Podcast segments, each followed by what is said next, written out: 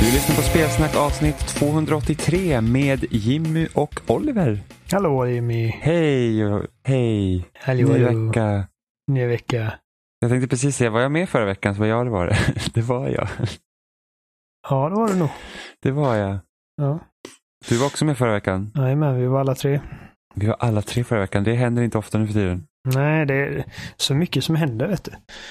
Ja. Eh, arbeten och all möjlig skit. Ja.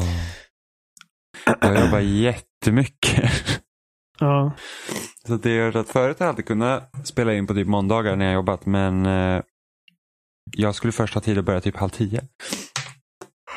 Ja. För att de ändrar tåg... Eh, de hade ju så här skipstopp eh, Gracie Moyes förra sommaren. Och då var jag hemma fyrtio minuter tidigare oftast.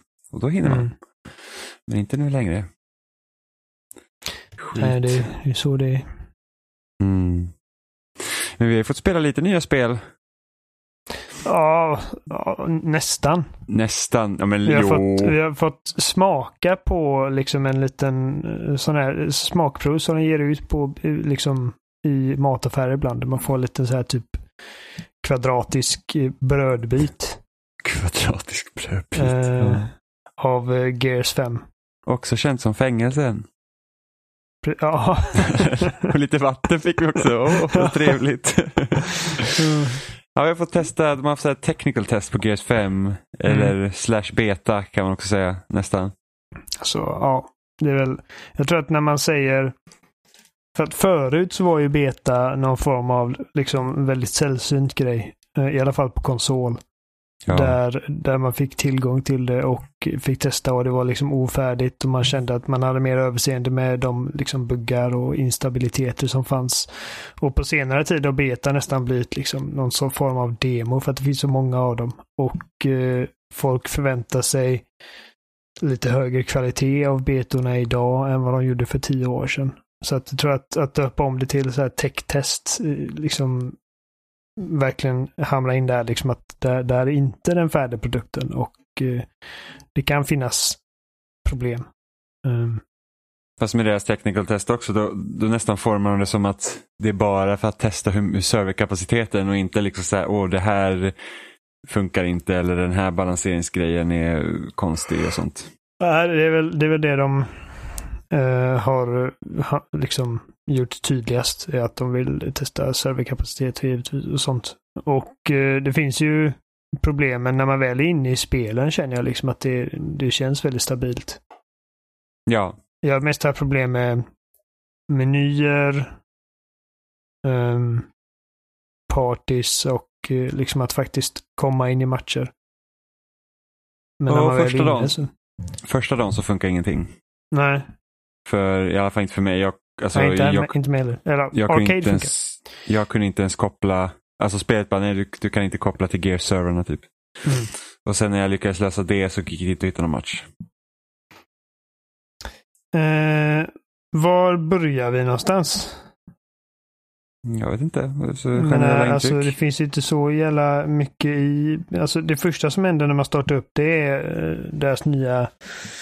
tutorial section som de kallar bootcamp, vilket jag antar är liksom för att verkligen uh, cover, cover your bases som man säger uh, för, för nya spelare, att så här tar du skydd, så här fungerar active reloads och så här använder du motorsågen på din Lancer och hela den grejen och, uh, när man blir downad och execution, så allt sånt liksom grundläggande. Um. Och jag hoppas att det inte är så spelet startar när det släpps. Det kändes väldigt så här. Ja, det kändes det kändes lätt. Man var okej. Okay. Alltså speciellt när man har spelat Gears sen första spelet, man bara ja, ah, så måste man göra alla de där grejerna. Så fick man spela som Dell också, tråkigaste mm. karaktären. Oh, det enda karaktären man kunde spela som var värre när det varit Oscar. Då hade, då hade jag stängt av. Vad nöjd. Uh, men det första jag hoppade in i efter det var Arcade, vilket jag antar är någon form av uh, typ ett nytt läge för lite som ska vara lättare att komma in i för nyare spelare, antar jag. Alltså det, jag, jag tycker det är ändå så konstigt att det ska vara lättare för att komma in för nya spelare, för att det var fan mer komplicerat än vad jag trodde. Ja, det är jo, mycket, jag, jag, mer, jag det är mycket det är... mer att hålla koll på arcade än vad det är att hålla koll på när det hade varit vanligt i en deathmatch. Det var, det var en kompis till oss, Philip, som sa det att de hade sagt att det var något för nya spelare. Jag, jag vet inte, jag tycker att du blir lika du blir lika ägd i det läget som i alla andra lägen. Ja, sen det är inte samma tempo i det. Det var exakt, ja, du hoppar in i arcade och sen så där har de gjort så att varje karaktär har ju liksom mer eller mindre specifika loadouts. Så mm. att Marcus börjar med S M G, och det visste inte jag i början. Så jag bara, fan varför har jag S M G? Vem får, hur fick den här personen lanser? Och blev jätteförvirrad. Mm. Eh, och sen så genom att få poäng så, så, så kan man köpa nya vapen. Mm. Så man kan typ köpa en shotgun. Så jag tror J D till exempel, där är allt random för honom beroende på vad man köper. Så att, mm. Och typ Marcus fick en gnasher och fick typ någon granat eller något sånt där som man kunde köpa. Eh, Just det, att pro- man inte startar med gnashen.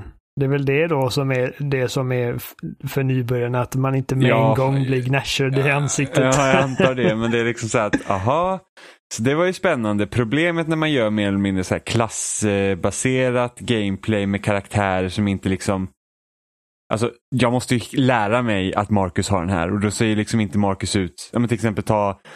ta Overwatch och du har Mercy. Mercy kan man liksom se ut som en medic. Du liksom lär dig det på en gång och så tänker man där i ja. Healen och så ser det ut, det funkar där. Men liksom så här, här är liksom generiska soldater mer eller mindre. Så man säger okej, okay, men då kommer man behöva lära sig, okej, okay, Marcus har den här och den här karaktären har de här grejerna. Så att det är liksom inte utseendemässigt är de inte designade för att se ut att ha olika typer av vapen. Nej. Sen vet inte jag om de kommer tweaka arcade och det kommer se ut i slut liksom färdiga spelet, men det, det kändes väldigt sen, förvirrande i början. Sen till be fair så är det inte samma liksom skillnader i abilities och grejer vi snackar om som i Overwatch. Uh, här är det ju mer att man antingen börjar man med Lancer eller Hamburst eller Enforcer, och det är liksom det är i princip det som gäller. Jo, men ändå, det är så att varför, varför knyta det till karaktären? Varför inte låta mig spela som Marcus och sen välja en loadout ut efter det? Jag vet inte, jag, jag, jag lär inte spendera mycket tid i arcade. Nej, inte jag heller, för jag tycker inte om tid deathmatch. Nej, och det, det, det, arcade har ju som sagt, det har ju inget, ingen form av objektiv, det är bara att man ska, man ska bli det laget som kommer först till femtio kills, tror jag det är. Ja, jag är inte säker. Och så vinner man. Mm. Och sen så har de ju King of the Hill som är precis som King of the Hill alltid är. Mm. Och, och sen så är det Escalation som inte jag har provat. Men Escalation var ju rätt kul i fyran. Jag vet inte om du kommer ihåg hur det fungerade. Nej. Det var ju massor av runder. Jag tror man behövde vinna sju runder för att vinna matchen. Och mm. det, liksom det laget som lyckas kappa alla tre ringar på banan samtidigt vinner med en gång. Ah, okej. Okay. Um, Som sagt, nu var det ett tag sedan jag körde det också givetvis. Men jag vet att det är så läget fungerar, och de har gjort några tweaks till det där med hur vapen fungerar och så. För att allt eftersom matchen fortgår kommer weapon spawns och sånt bli lite mer roliga. Det kommer bli starkare vapen. Ja. Det, jag, jag gillar idén, men jag så här, rundbaserade game types är inte alltid mina favoriter. Det känns som att man, man springer ut där och sen så blir man ägd, och sen så är det en ny runda så blir man ägd. Men gud. King of the Hill har vi spelat alltså hur mycket som helst i Gears tre. Ja. Till den grad att du blev så irriterad på att vi bara ville spela King of the Hill. Ja, ja. Jag bara, det finns faktiskt andra lägen också.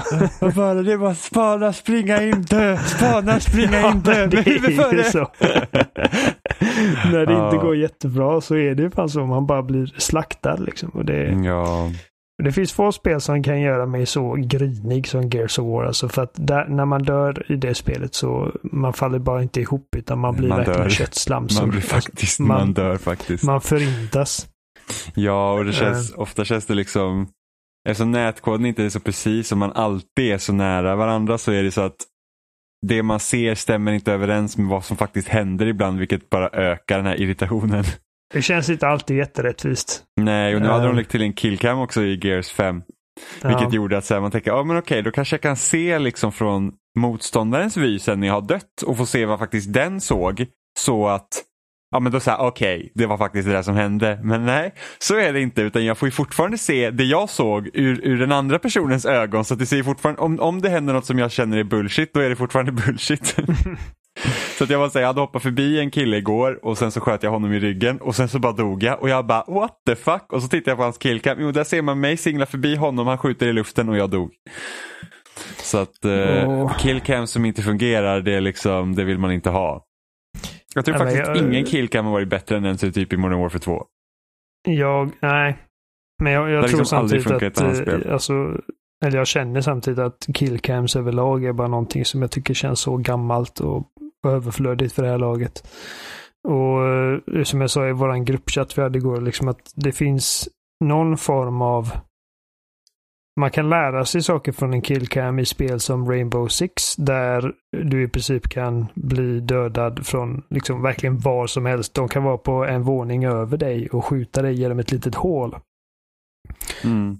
Och då, och eftersom att man dör så jävla snabbt i Rainbow Six, så Så är det väldigt så svårt man, att se ibland. Liksom.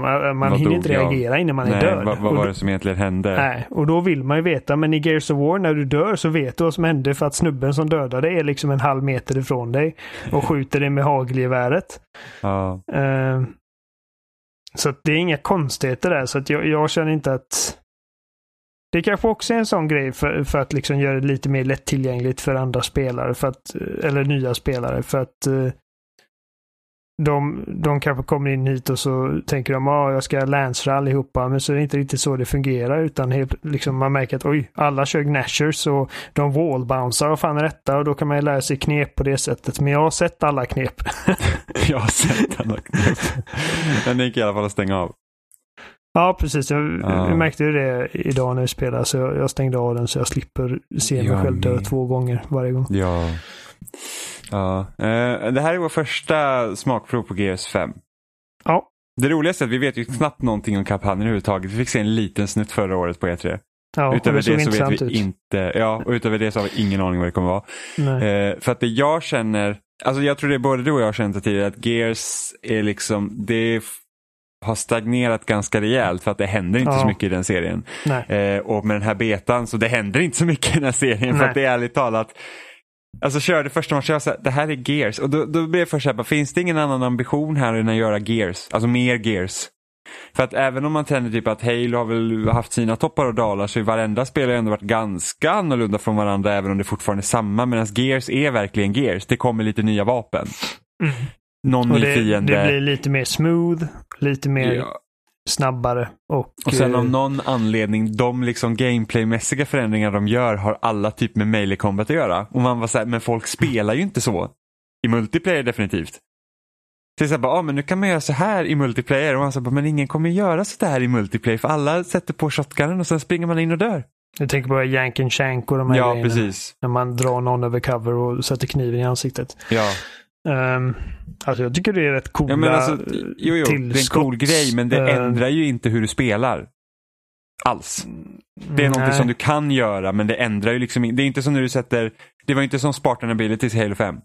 Nej, nej. Det ändrar ju hur du nej, faktiskt nej, spelade så, Halo, nej, även om det fortfarande känns som Halo. Så jag känner att det är någonting sånt de hade behövt göra. Så att det liksom så att okej, okay, men nu ändrar. Så till exempel om man tittar på typ uh, wall bouncing. Mm. Varför inte lina in i den mekaniken och antingen göra det mer lättillgängligt så att fler kan wallbands, så alltså du faktiskt liksom kan designa spelet runt det i multiplayer då. För jag kan ju tänka mig att i kampanjen kanske man inte vill liksom att uh, gubbarna teleporterar sig mellan covers och sånt. Det ser ju så jävla fjantigt ut. Jag vet. Men liksom uh. i multiplayer så bara okej, okay, men här är det är precis samma sak som jag vet att typ folk som spelar Smash, speciellt melee med wave dashing och liksom. Och det är liksom skalats tillbaka så att du kan, inte kan göra det längre. Men liksom, vad händer om man designar runt den här grejen? Så att okay, fler kan wallbounce och så ändrar man gameplay till grunden nästan. Jag tror, alltså jag känner bara att den här serien hade behövt göra något ännu mer drastiskt än så. För att alltså, den stora takeawayen från den här tech-testen är ju att det här känns som Gears fyra. Det, liksom, det, det, det körs i sextio, vilket gjorde, det gjorde fyran också i multiplayer. Mm. Uh, och den här gången är det både sextio och fyra K, så att det är ju en... Liksom, på en X. På en Xbox One X, precis. Mm. Uh, och, så att det blir en, en boost i, den, i det avseendet. Uh, men... Uh, jag känner inte liksom att uh, det är så jävla mycket snyggare än vad fyran var, ifall man liksom bortser då från fyra K-uppgraderingen. Men då har jag sett många av de bara, här är snyggaste konsolspel som har kommit. Ja, nej, men det, det är ju bara Xbox som säger så. Uh, ja, för att jag, jag känner så här, jag bara, nej, alltså nej. Det var så Red Dead två. Red Dead två är snyggare. Alltså, God of War är betydligt snyggare. Uh, ja. Sen får man ju se hur kampanjen ser ut. Jo, och precis. Man ska, man ska inte döma ut hela spelet. Nej, men alltså, det dömer inte ut på... utan det är bara liksom så att ibland folk är bara överdrivna helt plötsligt. Ja. Uh, ja, men jag tror absolut att spelet kommer bli en riktig looker, definitivt. Det tycker jag, fyran ser också bra ut, men det är ju inte det powerhouse som Gears of War var från början. När, alltså när Gears kom, det första spelet, så var det ju i princip det snyggaste spelet på hela marknaden. Ja, men det var ju liksom uh, såhär H D-generationen, allt liksom. Ja. Jag hade inte sett något liknande tidigare. Det var ju, och sen så kom ju Crysis året därpå, men under den lilla perioden där så var Gears of War the hottest shit ever. Och så har det inte varit på ett bra tag. Alltså, jag kommer ihåg att Gears of War tre såg riktigt bra ut. Ja. Men med det laget... Nej, Charter tre kom ut lite efter, hör för mig. Mm. Ja. Fast trean var ju faktiskt jävligt snyggt. Jo, det var jävligt snyggt. Um... Alltså, det, det är intressant för att vi har två stycken off-war-serier. Uh, en på Microsofts sida och en på Sonys sida. Och de hade sin liksom ett, två, tre, de hade sina trilogier. Uh, God of War hade ett par så här P S P-spin-offs också, men jag tänker inte så mycket på dem. Och sen precis på slutet av P S tre-generationen, uh, eller ja, tre sextio och P S tre-generationen, så fick båda utgivarna för sig att släpp, slänga ut ett till Gears of War-spel, eller Off War-spel. Uh, trots att båda de serierna i princip, de, de var ju färdiga liksom. Mm. Um, och jag kommer ihåg liksom Rod Ferguson sa det liksom när de frågade hur, hur kom det här projektet på tal, så han bara, oh, men vi bara satt och pratade och tänkte att åh, var det inte kul för vi fick ut det till Gears innan generationen är slut. Mycket mer intressant än så var det inte. Uh, och med God of War Ascension är också något sånt liksom riktigt, vad ska man säga, mellanspel som, mm. som ingen egentligen, jag vill inte säga att ingen gillade, men jag tyckte det hade sina poänger, precis som Gears Judgment hade sina poänger då, framförallt i Overrun-läget. Men det var sådana liksom mer förglömliga spel som inte har någon större påverkan på de serierna i stort. Uh, och uh, de ändrade liksom fokus lite på olika sätt. Med Gears Judgment så var det ju givetvis det här med Uh, att hela spelet, hela kampanjen i princip var en enda sån typ lång challenge run. Mm. Um, med extra utmaningar som att så, nu måste ni använda era pistoler och bla bla. Och sen blir ni uh, gradade så att ni får ett visst betyg efter varenda encounter. Och i God of War Ascension så la de mer fokus på, men jag skulle inte förvåna mig om det spelet, om det första de satte sig och, och gjorde med det spelet var multiplayer-delen och sen skapade en kampanj runt om det. Mm. Och efter det så kände jag både med God of War och Gears of War, alltså två serier som jag älskar, så kände jag att alltså, de här behöver antingen bara försvinna nu eller göra någonting väldigt drastiskt. Och jag tror att mot God of War-fallet så linade jag lite mot att äh, men den där får nog vila nu alltså. Med tanke på vad som hände i, i slutet av God of War tre. Uh, jag vet inte riktigt hur man ska... Uh, det visar i och för sig hur mycket fantasi jag har. Men jag kände då liksom att jag vet inte riktigt hur man ska ta det här konceptet vidare utan att, bara, att det ska vara stale. Och med Gears of War så var jag definitivt sugen på mer, men jag ville, ville att det skulle vara drastiskt annorlunda. Liksom bara släng ut allt vi vet om Gears of War. Uh, tänk om coversystemet. Tänk om hur vi ser Locusts. Uh, tänk om allt sånt där. Um, jag föreställer mig liksom någonting som var väldigt gritty, väldigt down to earth, där man hade mycket mindre, man var liksom inte det här stora muskelberget, utan jag vet inte, en vanlig människa som bara råkade befinna sig i den här världen när Locust tog över allting och började döda alla. Mm. Och vi fick i princip det, fast för den andra of War-serien, vi fick det för God of War. Aha. Liksom, där de slängde ut allting. Och ingenting var heligt. Uh, och de bara tänkte om hela serien. Och det blev så jävla bra. Och, och med Gears of War så är det mer... Alltså, det är liksom... Gears of War fyra var ett väldigt safe spel. Ja, och med, sämre på många sätt och vis. Ja, må, ja och, och liksom, då framförallt i... Liksom, min, mindre allvar... Liksom mindre nya allvarligt. Fiender för att ha nya fiender... Alla nya gör... karaktärer sög för en hästpung. Ja, jo, uh, nej, de som inte gjorde det dog. Ja, Reina var ganska intressant där, ja. De två minuterna hon levde. Jag, jag tror det tråkiga med Gears of War överhuvudtaget är det att de, alltså, de hela tiden liksom bara lutar mot en militärhistoria. Mm. Och det behöver inte vara det längre. Nej, det här behöver absolut inte vara det. Jag tycker Nej, att det, det borde de övergett redan på, med Gears fyra. Ja, jag är så trött på militär Gracie Moyes liksom. Det var för, ja. Alltså det hade ju lika bra som man hade kunnat skala bort. Om man säger att det hade handlat om Kate till exempel. Hon hade brått i den här byn och sen så är, är de, går de ut i den här liksom, det är nya monster. Och sen kanske man kommer i kontakt med något. Alltså man kanske hittar delar av det som en gång var Cogs. Men det är mm. inte utgångspunkten, medan i fyran var det verkligen utgångspunkten. De har liksom upprättat stora jävla safe zones och du spelar liksom sonen till Marcus Phoenix som är liksom krigshjälte och bla bla bla. Och ut med de jävla robotarna. Ja, robotarna är fan en styggelse. Ja. Jag blir triggad bara jag tänker på det. Ja, de är, är så liksom tråkiga. Det är liksom den sämsta idén i ett spel någonsin. Ja. Ja, men även de Swarm de gjorde, det fanns några intressanta nya fiender, men sen liksom den här typ stora Scion som är i princip vanliga Locusts, fast typ mm.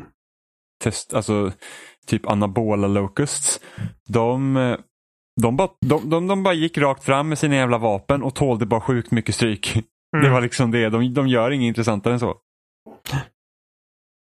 Jag tycker att Pouncers är de intressantaste av de nya fienderna. Ja. Och jag är inte emot liksom att det finns sådana fiendeklasser som eh, tar upp de rollerna som typ Locust Drones och nu har vi istället Swarm Drones, du vet.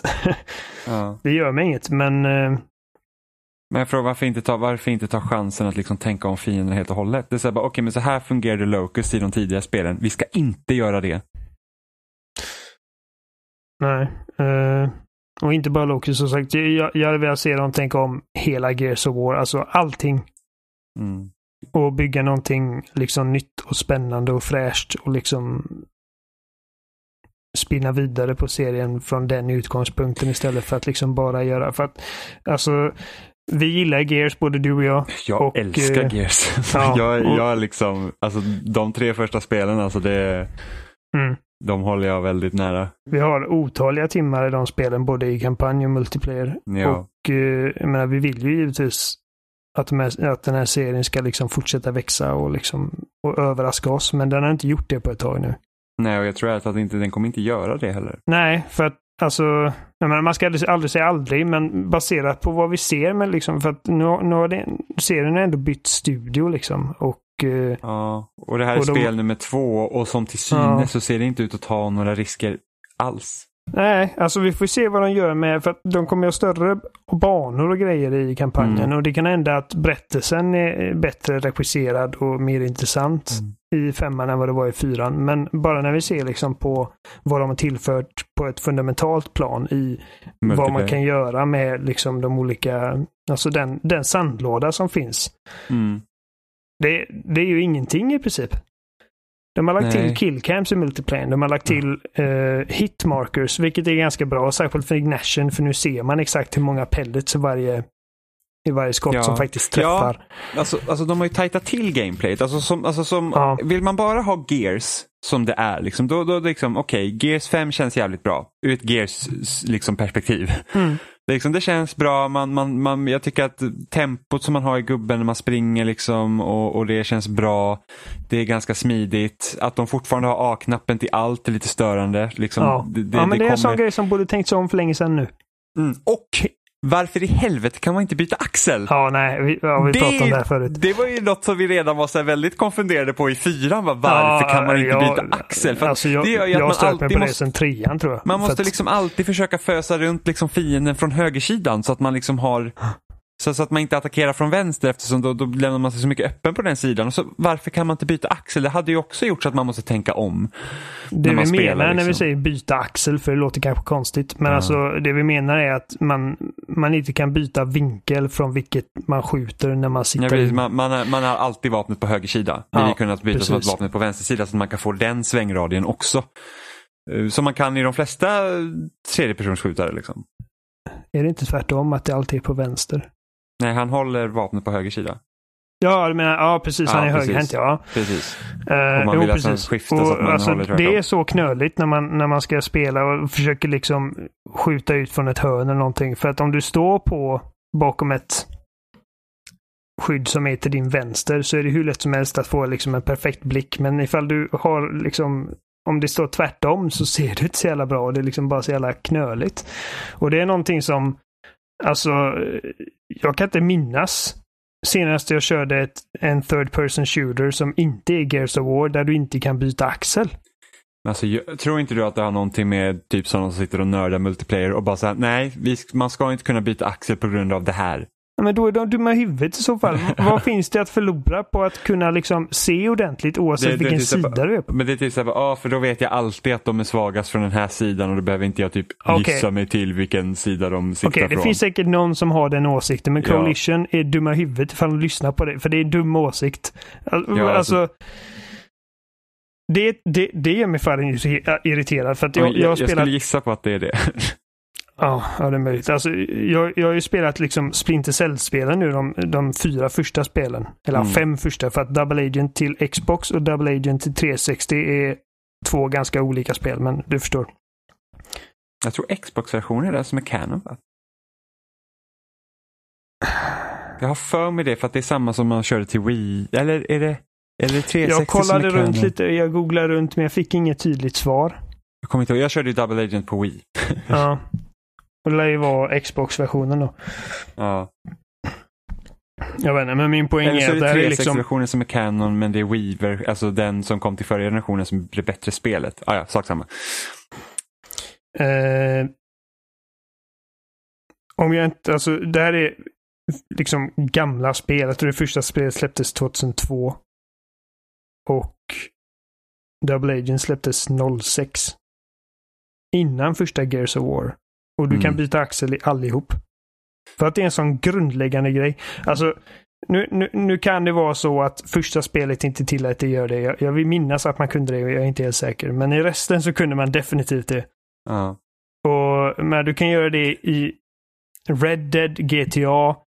Även Red Dead ett kunde du göra det. Alltså för, första Red Dead Redemption. Red Dead mm. Revolver har aldrig spelat, så det vet jag inte. Uh, det, det är bara en sån fundamentalt viktig grej att liksom varenda gång det kommer ett nytt Gears of War-spel så tänker jag alltså den här gången måste de fan ha fattat att det är liksom det behövs ja, en, och nej. Ja, en, ända sen i alla fall kameran hamnade så nära karaktären, för att typ i gamla typ tredjepersonsskjutare liksom när man hade något form av vapen i typ tredje-plattformsspel eller någonting sånt så hade du ofta karaktären var ju centrerad. Ja, och sen ja hade precis, du bara sikte. Den var i mitten och då spelade ja. det ingen roll. Nej. Uh... Men det, alltså det finns ingenting med kontrollen som den är just nu som inte tillåter att det skulle kunna göras. Du hade hur lätt som helst bara kunnat trycka på liksom högerspaken. Ja. För att den gör ingenting, vad jag vet. Nej, eller vänsterspaken. Vänsterspaken är ju marka fiender. Ja, just det. Ja, bara du håller in L T. Ja. Jo, men jag, jag hade velat att man skulle kunna byta axel främst när man håller in L T. Ah, okay. Mm, okay. Mm. Uh, men ja, skitsamma. Alltså, det, det hade ju kunnat hade lösas så enkelt. Fan, pinsamt. Men tror du anledningen... För att tittar man på God of War till exempel, så att, uh, tror inte du att anledningen till att Gears kanske inte ändrar sig så mycket är för att de har multiplayer? Alltså, jo, det tror jag absolut. Att det är det som är anledningen, liksom, att nej, men alltså, vi har, vi har Gears League och allt så här, vi har så många som tävlar typ i Gears, det är, vi får sponsorer och pengar och bla bla bla, så att vi måste, det är fortfarande Gears, ja. Så då måste det vara så här. Jo, men det är liksom, absolut, det, det, det är nästan garanterat exakt. Om, om inte det är enda anledningen så är det i alla fall en av de stora anledningarna.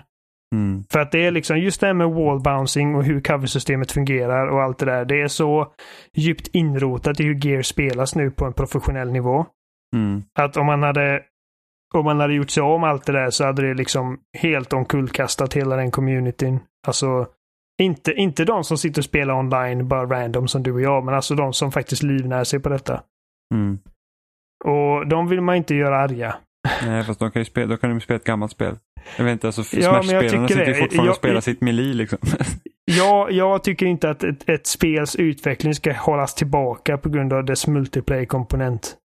Eller... Nej, sen så, och sen så In... tänker jag också så här att maj, alltså, majoriteten av spelarna är ju inte de som spelar multiplayer och tävlar. Det måste ju vara en ganska liten del av dem. Ja, så, så att, mikroskopisk. Så att jag tänker så här att ja, för Gears fyra kan ju inte ha sålt i närheten lika mycket som Gears tre. Nej. Och då Nej. tänker jag att när, när serien är så gammal, det händer inte så mycket. Så att då, de som inte är jätteintresserade av Gears, de försvinner bort. Det kommer inga nya för att de har sett Gears så hela tiden. Men varför ska man hoppa in i fjärde delen i spelet? Liksom? Då kan man lika bra säga, ah, alltså, det är Gears liksom. Jag spelar något annat istället.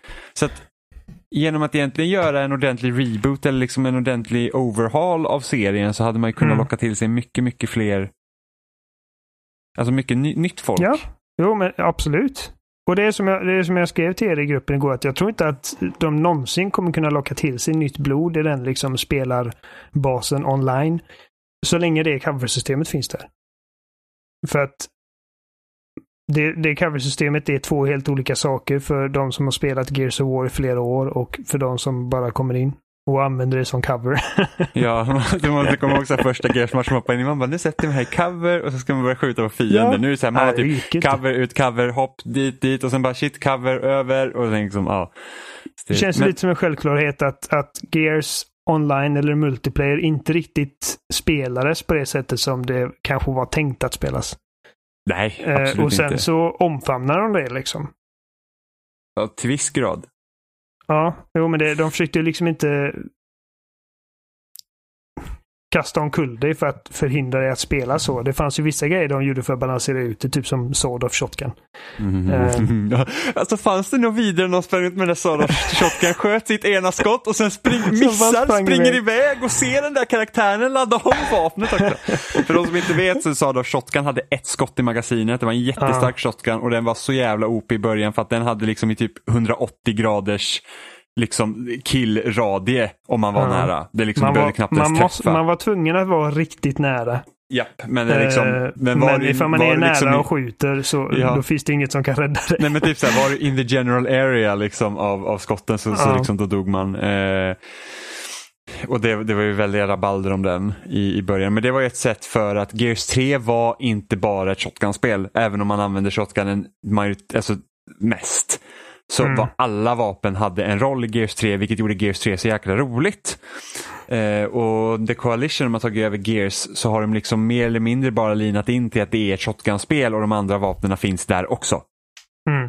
Så att, för det är liksom så här, även nu så är ju, ja, Lansen är lite Oj. starkare än vad den var i, i, i, i fyran. Men den har högre rekyl till exempel, så det är fortfarande svårt att liksom, alltså...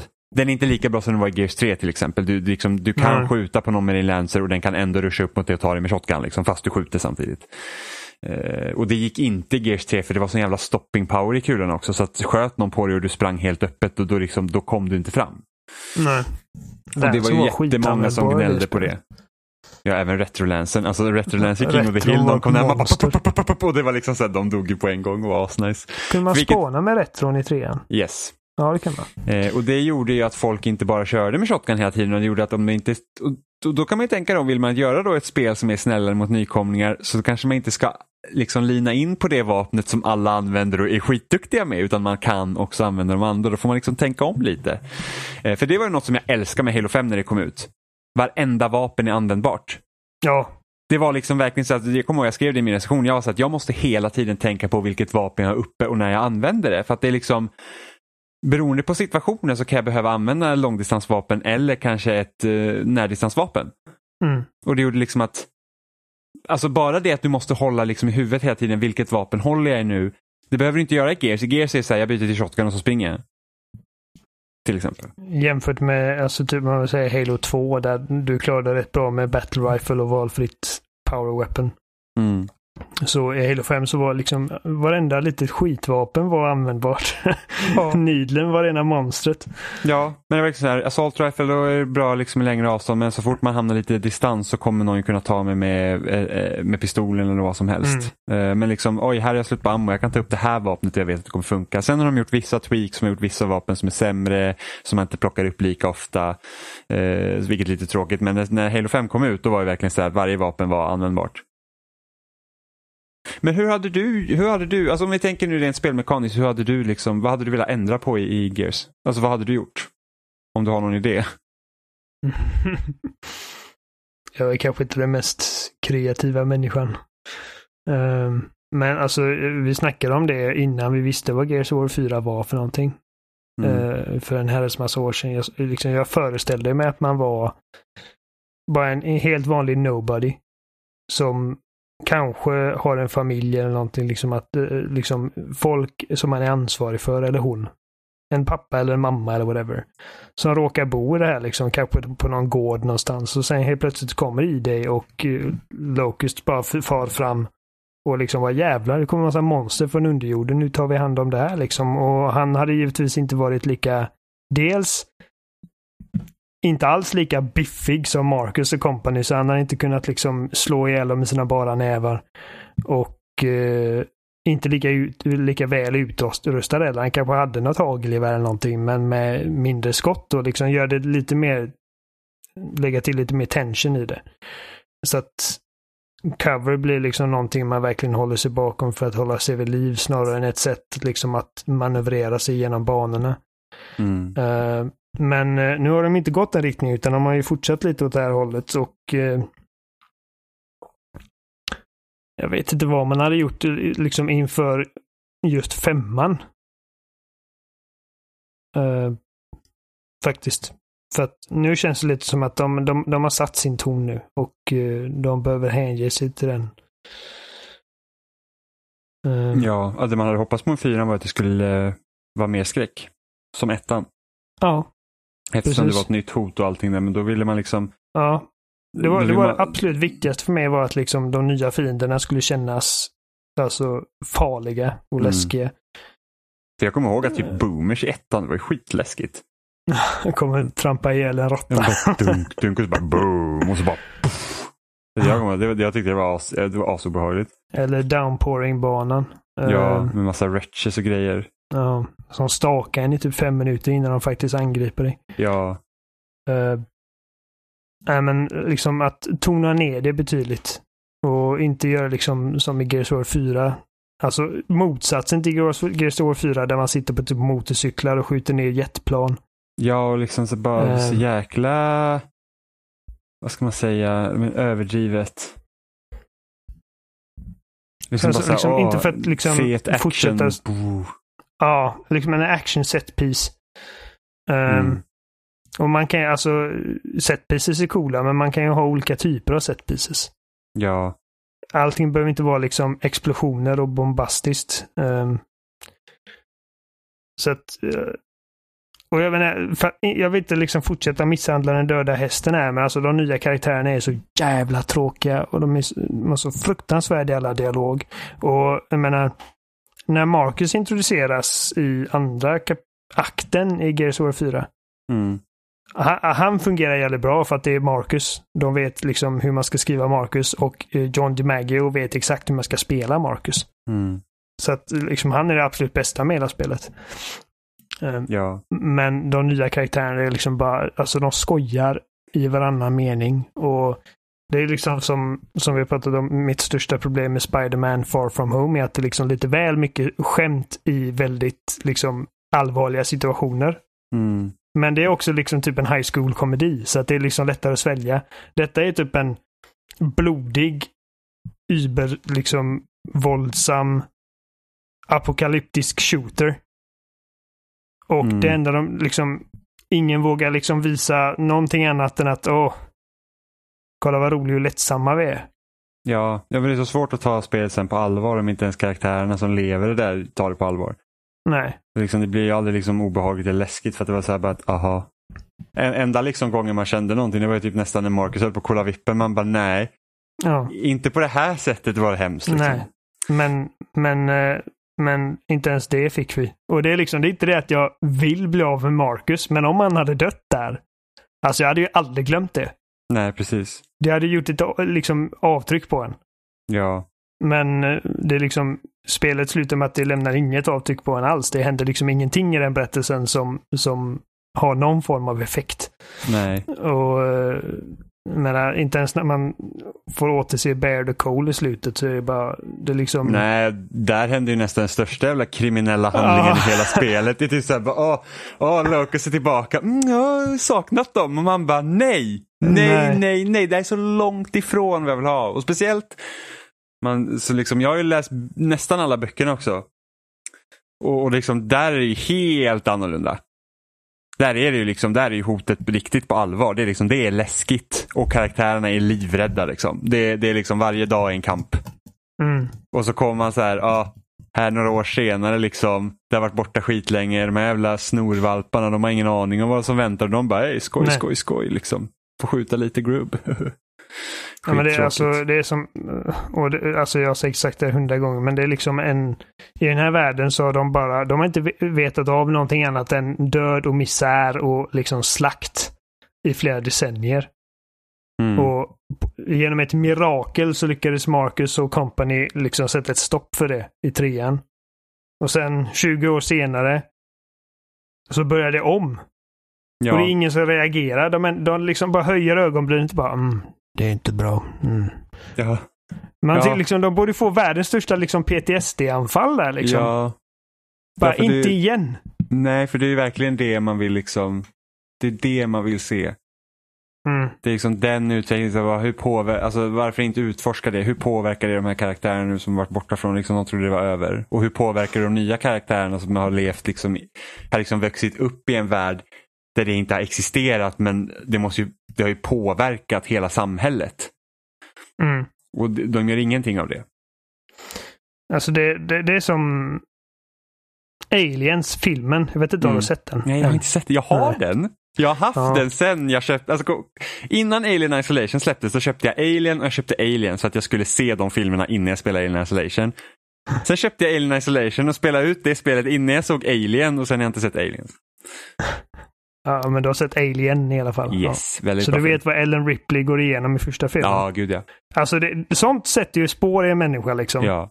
Och det är ju då jävligt bra i nästa film, för att alltså, när hon inser att jävlar, jag kanske behöver se en sån här i vitögat en gång till i mitt liv liksom. Alltså ja. Hon blir helt manisk. De får söva ner henne och de får liksom, jag för mig att de får göra det. Och nu var det några år sedan jag såg den. Men ja. Alltså hon, hon är verkligen helt adamant med att alltså, om ni ska ens gå i närheten av dem, utrota dem allihopa.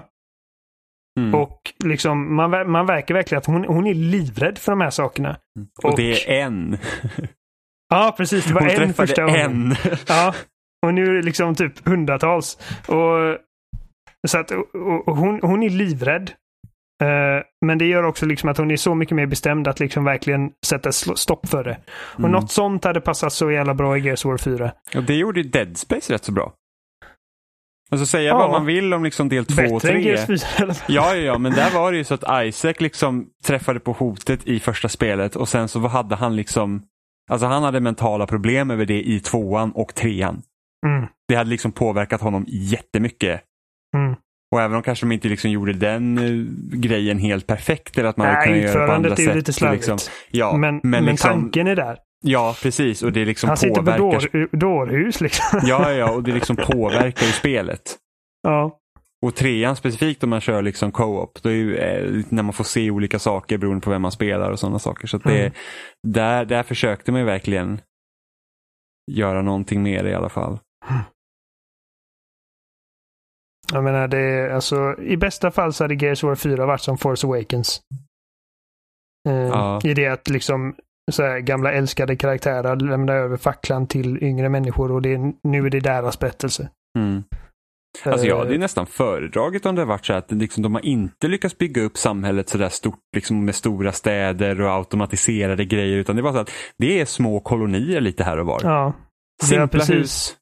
Börjat liksom att återhämta ja. oss lite. Ja men precis, och inga jävla Team Rocket liksom överstar och sånt där bajs liksom, utan det är så här att nej men alltså vi, vi, vi lyckas inte repa oss ordentligt för att liksom kunna ha någon så här högciviliserat samhälle, utan det, det är liksom det är bondesamhälle, det är små liksom byar.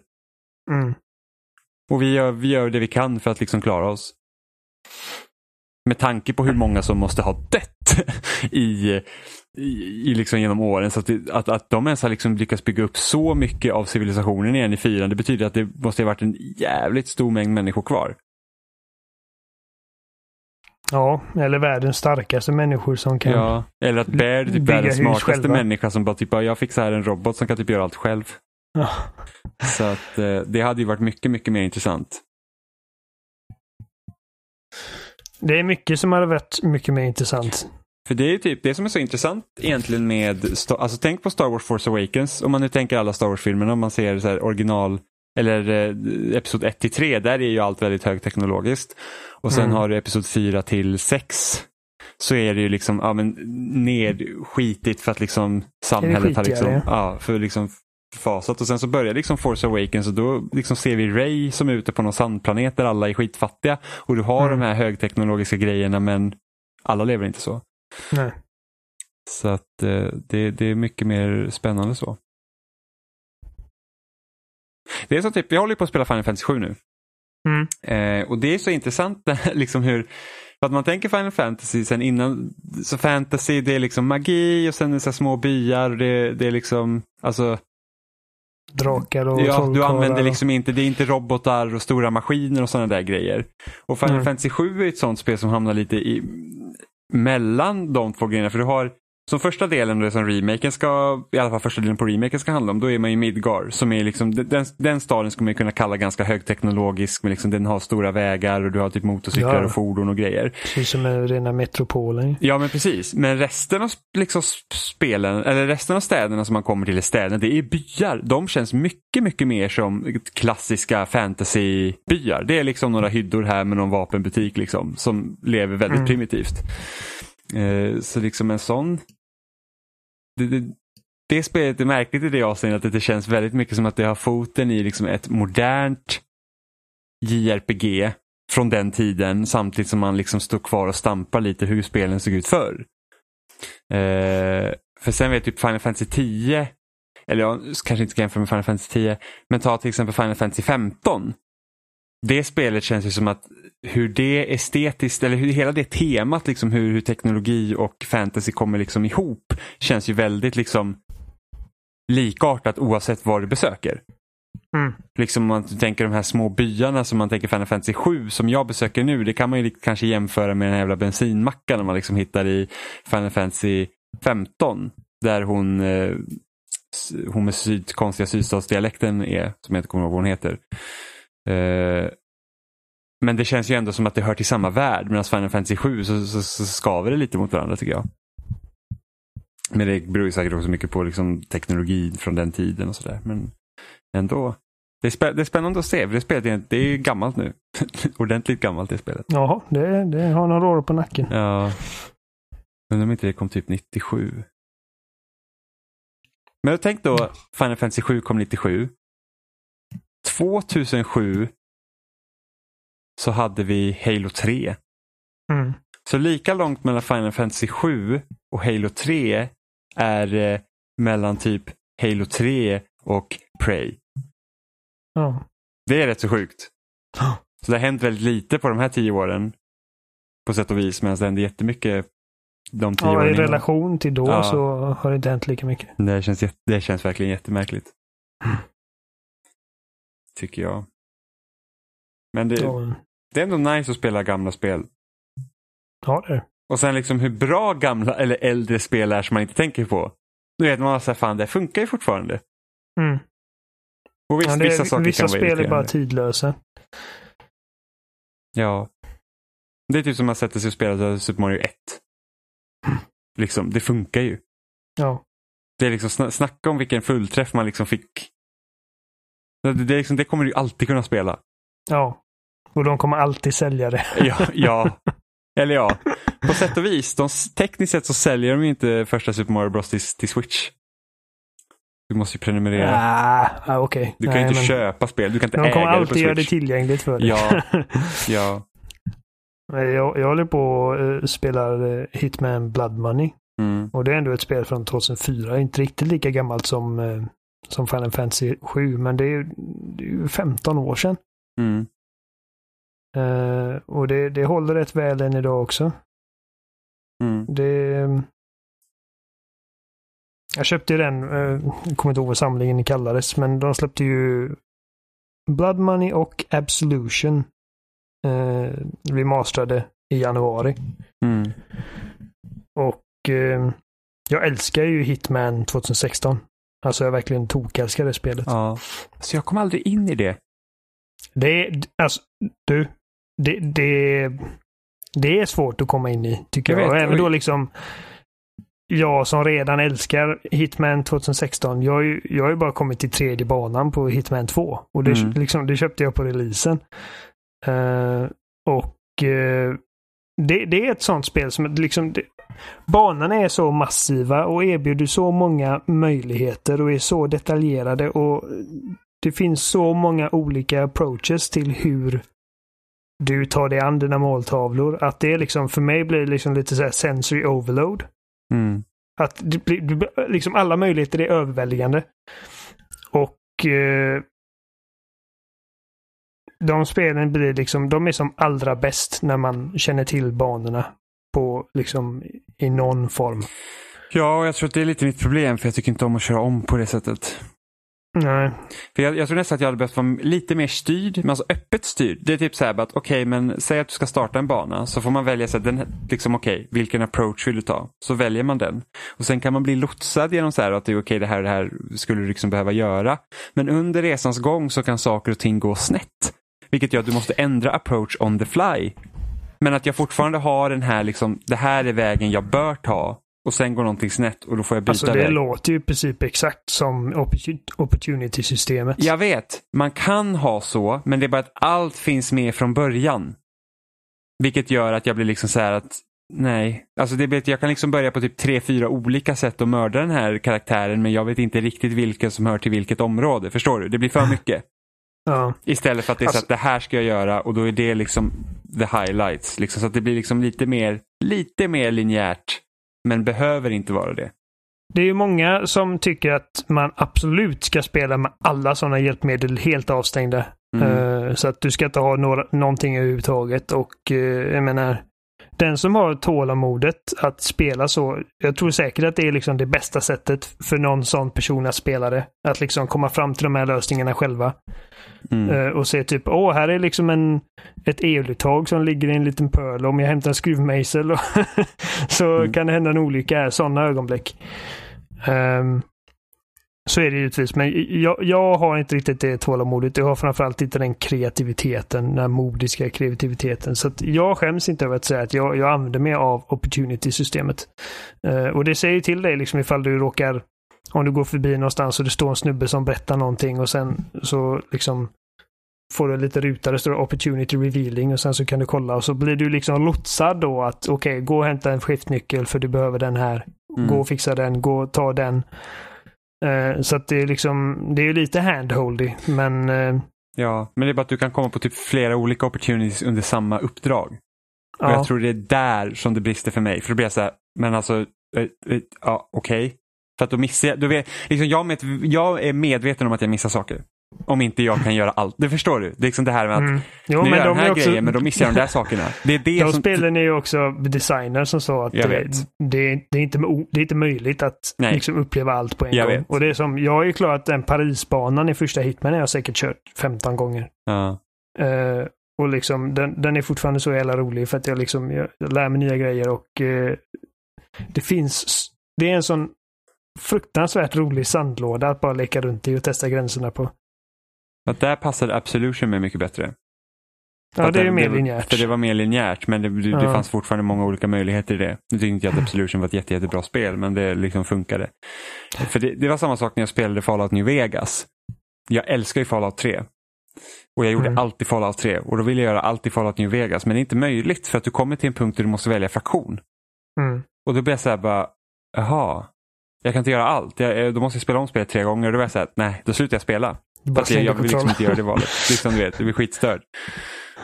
Så hade jag förmodligen inte tänkt när jag spelade idag. Men då var det så här att men jag vill göra allt i Fallout. Jag vill ju se allt med en gubbe. Men jag vill inte spela mm. om en hel liksom, radda av spelet bara för att kunna göra det. Så då kan jag bli lite så här avtänd. För typ, ta ett spel som Dishonored. Där har du ju också väldigt stora möjligheter på banorna. Och kunna göra olika saker. Men det känns inte alls lika omfattande som Hitman. Vilket gör att det passar också mig mycket bättre. Mm. Nej, men så det är så jag spelar Hitman Blood Money nu, för det har jag hört i flera år att det är liksom det bästa Hitman-spelet. I alla fall innan sexton kom, för att det, det spelet blev väldigt väl mottaget av fansen. Men liksom runt Absolution-tider så var det Blood Money, det, that's where it's at liksom. Um, och så, så där har du inte samma opportunity-system och grejer, utan du, du i princip lämnat ditt eget öde. Um, Och du kan bara spara sju gånger på banan.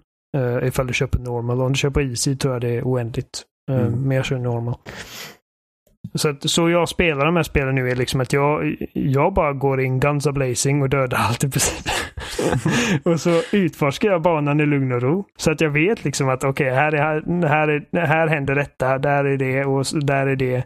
Och uh, liksom testa gränserna och se liksom vart kan jag komma Eh, liksom lagligt så att säga i min startkostym och vilka, eh, vilka disguises behöver jag för att komma in backstage och bla bla. Mm. Och sen börjar jag om och kör det på riktigt och liksom utför min plan så att säga.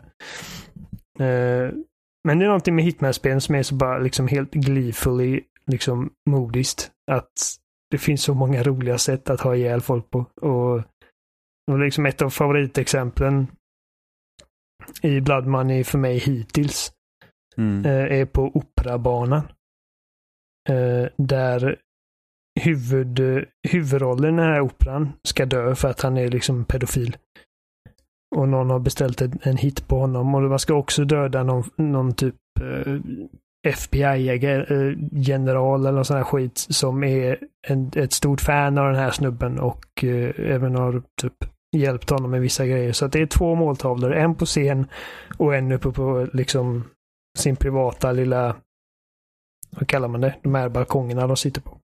Mm. Uh, och uh, under den här, för att de håller på och repeterar en dödsscen hela tiden. Så under den här uh, föreställningen så kommer Uh, han som, som han skådespelaren eller operasångaren som vi ska ha ihjäl, han kommer bli avrättad på scen med en sån här liksom uh, fake-pistol. Mm. Uh, och då, då såg jag till att liksom mellan då de här uh, repen de hade där de repeterade hela grejen såg jag till att förfölja han som sköt honom på scen. Och hoppas att jag på någonstans skulle kunna byta ut en pistol mot en riktig. Och det kunde jag då. Och sen så gick jag upp och satte... För att första gången så, så, så jag bytte ut pistolerna och så går han upp på scenen och efter några minuter och så repar de igen och så skjuter han honom på riktigt med en riktig pistol och bara, åh fan! liksom. Vad fan? Vad är detta? Och då märkte jag att min andra måltavla, han lämnade sitt lilla bås där uppe och sprang ner. Mm. Och snubblade. Varenda gång så snubblade han mitt liksom på golvet här liksom på vägen till sångaren. Och då liksom tittade jag upp och bara, ja, ah, där uppe är det en sån jävla takkrona. Så då spelade jag om banan och eh, satte en liten mina på takkronan i taket. Mm. Eh, så att, och så bytte jag ut pistoler igen och så bara väntade jag på att den här pistolen skulle gå av. Få den ena. Och sen så får, får den andra snubben panik och springer ner, och precis när han snubblar så spränger jag minan och så får han hela den här takkronan i huvudet, så bara går jag därifrån. Mm. Eh, det är bara liksom den roliga liksom att man Han utforskar en, en lekplats och försöker liksom identifiera lösningar till problem och sen så utför man dem. Äh, Hitman är kul. Ja. Ja, nej men det, vänta. Det är en serie som jag inte har kunnat liksom sätta mig in i liksom. Ordentligt. Nej, jag, det, jag förstår. Det är nog inte för alla. Nej, men jag hade, jag hade nog kunnat, jag hade, jag hade nog tyckt att det var kul att kunna designa sina egna lönnmordsuppdrag som man kan göra. Ja, det kan man göra i sexton. Precis. Men det är bara så att, ja, det har inte blivit av. Det finns så mycket att spela hela tiden. Ja, det finns jag, det. Alltså jag har liksom knappt spelat Super Mario Maker två. Som jag köpt. Det var liksom, nej, här, inte väl. Det är liksom nästan ingenting, vilket är synd för att jag börjar på en bana men sen så jag har inte hunnit liksom sitta med den, och sen köpte till och med en sån jävla penna till min jävla Switch för att man skulle kunna liksom använda touchskärmen i, i handhållet läge eftersom man sitter med fingret är så jävla oprecist. Mm. Men det har liksom inte blivit av, så att jag jobbar så mycket så att det blir så att när man kommer hem så har jag inte lust att sätta mig liksom i typ en halvtimme med en jävla Mario Maker-bana liksom, utan då spelar man något enklare. Jag och Robin, vi maxar ju Borderlands ett på Xbox One. Ja. Alltså, där, där spenderar man, spenderar man bra tills att tre timmar och forma fiender för att typ den ska droppa. Det var så här, tre achievements som var så att ah, du måste ha typ de här grejerna och så ska du samla varje av de grejerna typ tjugo gånger, och de är jätteovanliga att samla. Alltså det är så mycket som i Borderlands ett i D L C-erna som de har gjort bara för att de ska vara längre. Mm. Det är så här, ah, valuta för pengarna, här måste du göra det här jätte mycket om du nu vill ha achievements för att då har du fått ut valuta för pengarna. Åh, det här D L C tar inga fast-service-stationer för du måste åka bilen hela tiden, och då sätter vi uppdragen så att du måste åka dit och sen åker tillbaka och så åker du dit och så åker du tillbaka liksom. Det blir skitdrygt. Eh, vilket är lite synd. Så det är liksom när det blir uppenbart att det var så att det här är designat för att det ska ta längre tid för att det ska ta längre tid. Mm. Så det är lite synd. Men nu är det klart. I alla fall. Yes. Um... Ja. Ska vi avrunda med en sista grej? Jag tänkte fråga det här, för jag har liksom en, en liten kalender här med uh, spelsläpp under resten av året. Ja. Så jag tänkte fråga, jag tänker rabbla liksom några spel som släpps resten av de månaderna. Mm-hmm. Och så får du säga vad du ser mest fram emot. Okay. Så i augusti har vi Control, Blair Witch och Astral Chain. Jag ska svara på någonting nu eller? Ja, säg vilken av dem tycker ja, du? Ja, Control, de andra två skiter i. Ja.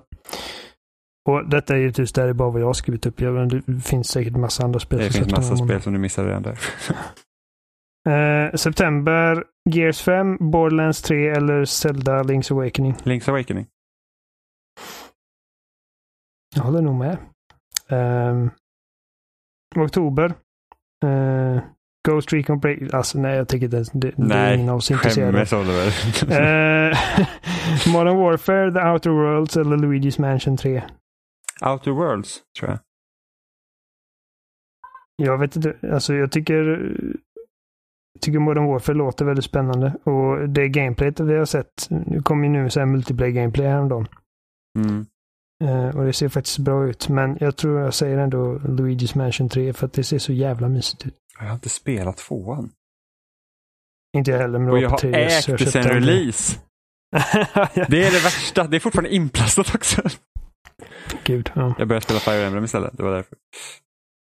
Och november, uh, Death Stranding, Jedi Fallen Order, Pokémon Sword and Shield eller Doom Eternal. Death Stranding? Det är Doom Eternal för mig. Jag var nära på att säga Doom, men så fan Death Stranding är nytt. Det... Death Stranding, ja, alltså det kan verkligen bli... Ja, jag vet inte, det kan ju bli vad som helst. Ja. Det kan ju bli Game of the Year, vad fan vet jag, det är liksom... Det, det är ju det, det som är mest bli, det kan också bli spänd pannkaka på. Ja, det är möjligt. Massa nonsens bara. Ja, det, det är ju en risk. Mm.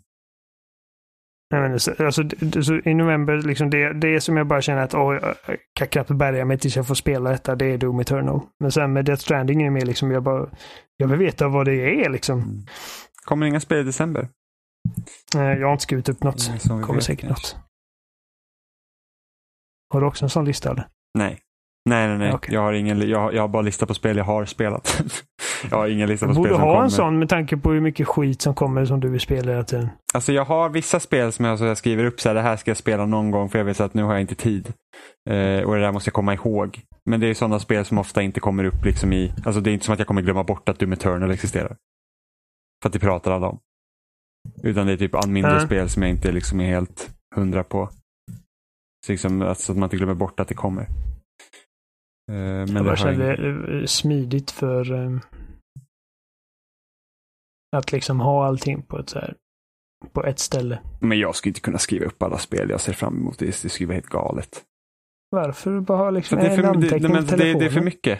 Det, jag, ska känna, jag, jag ska bara bli stressad och se så, så många titlar i min, i min lista som jag vet kommer. Och jag ska bara, hur ska jag ens ha tid? Alltså bara det att det kommer tre spel i augusti. Nej, tre spel i september och sen tre spel i oktober.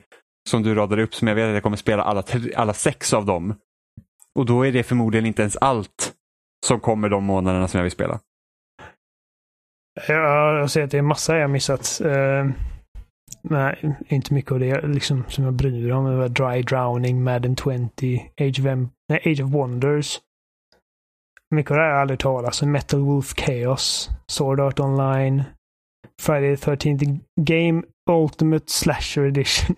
Jaha, hade inte de lagt ner det spelet? Även, det står augusti, August tretton här. Ja, okay. Zeus Begins, Rad, A Remnant from the Ashes, Life is Strange two, Episode four, Oninaki, Ancestors, The Humankind Odyssey. Ja, det är ju precis Desolates nya spel. Mm-hmm. Kom det i augusti redan? Nej, det måste inte stämma. Uh, står tjugosjunde augusti. Mm. Uh, Gamesradar punkt com. Jag vet inte ifall de är bra ja, eller inte. Jag vet faktiskt inte.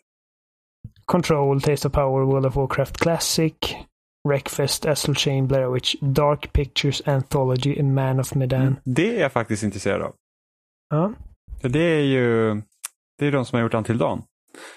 Ja, okay. Ska komma, de, de ska göra åtta spel i den serien. Och det är första som kommer nu. Uh, jag har inte spelat Until Dawn dock, men... Mm. Uh, så, så, Catherine Full Body nu är på sept- september. Conan Shop Shop, Last Oasis, Phoenix Point, uh, Spyro-trilogin kommer till Switch, Gears fem, Utys, Monster Hunter World, ja, det är D L C, uh, Borderlands tre, da- Daemon Ex Machina, det där Switch-spelet, mm. Grid, uh, A I The Somnium Files, ny Destiny två-expansion. Nino Kuni Wrath of the White Witch på Switch. Uh, Baldur's Gate Enhanced Edition. Siege of Dragonspear Enhanced Edition. Baldur's Gate två Enhanced Edition. Kommer på min födelsedag september tjugofyra.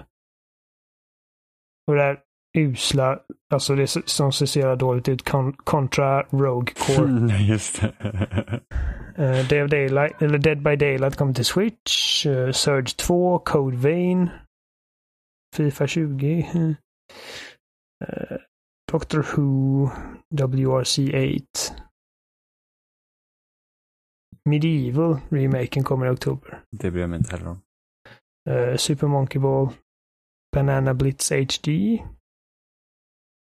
P S fyra, P S fyra, Xbox One och Switch. Overpass, Project X Cloud, oktober T B C står det här. Ja, men de ska väl släppa sin streamingtjänst. Ska väl komma i oktober. Microsoft. November, Just Dance tjugohundratjugo, Planet Zoo, Truck Driver tretton Remake, det där tecknade. Ja, just det. Det, det vill jag spela. Det har jag alltid velat spela. Jag har spelat lite grann. Det är coolt. Uh, Jumanji, the video game. Shenmue tre, uh, Mario Sonic Olympics. Det var inte mycket som var på december. Life is Strange episode fem, Neverwinter Nights Enhanced Edition, Ancestors. Ja, det är Ancestors The Humankind Odyssey till P S fyra och Xbox One, medan P C står på augusti. Mm. Ja. Jag tycker inte jag missar så mycket intressant där. Nej, ja, men det är massa, det är massa mindre spel som ofta kommer release-dagen, alltså några veckor innan det släpps på. Mm. Så det är väl sådana spel som som kommer. Men det är fullspäckat schema. Som vanligt. Ja. Ja, men med det så tycker jag att vi lägger ner det här och går och gör någonting roligare. Nej. Ja, fan, det är så jävla varmt. Ja, gå och duscha. Ja, det ska jag göra. Ja. Men eh, ni hittar oss som vanligt på spelsnack punkt com. Där hittar ni länkar till alla ställen ni kan lyssna på oss. Eh, som i din favorit podcast-app, YouTube och Spotify. Vi finns också på loading punkt se där det kommer upp en ny tråd varje vecka. Där ni kan också kommentera. Ni kan mejla till oss på spelsnack... Nej. In... Nej, vad är det? Vad har vi för mejladress? Är det in... Nej. kontakt snabel-a spelsnack punkt com. Jag tänkte info snabel-a spelsnack punkt com. Det stämmer inte. kontakt snabel-a spelsnack punkt com eller våra förnamn spelsnack punkt com som Jim snabel-a spelsnack. Oliver ett spelsnack eller Robin ett spelsnack eller Johan ett spelsnack punkt com. Ni kan även kontakta oss på Twitter på Oliver Thulin, eh, Seppala tretton, eh, Smattepojk för bara why the hell not liksom. Och eh, Johan Folsson, va? Ja, jag tror det. Ja. Även Instagram på Spelsnackpodd. Och Facebook på Spelsnack. Och YouTube på Spelsnackpodd. Spelsnackpodd även på Twitter. Ja, precis. Så hörs vi nästa vecka. Gör vi. Hej då! Hej!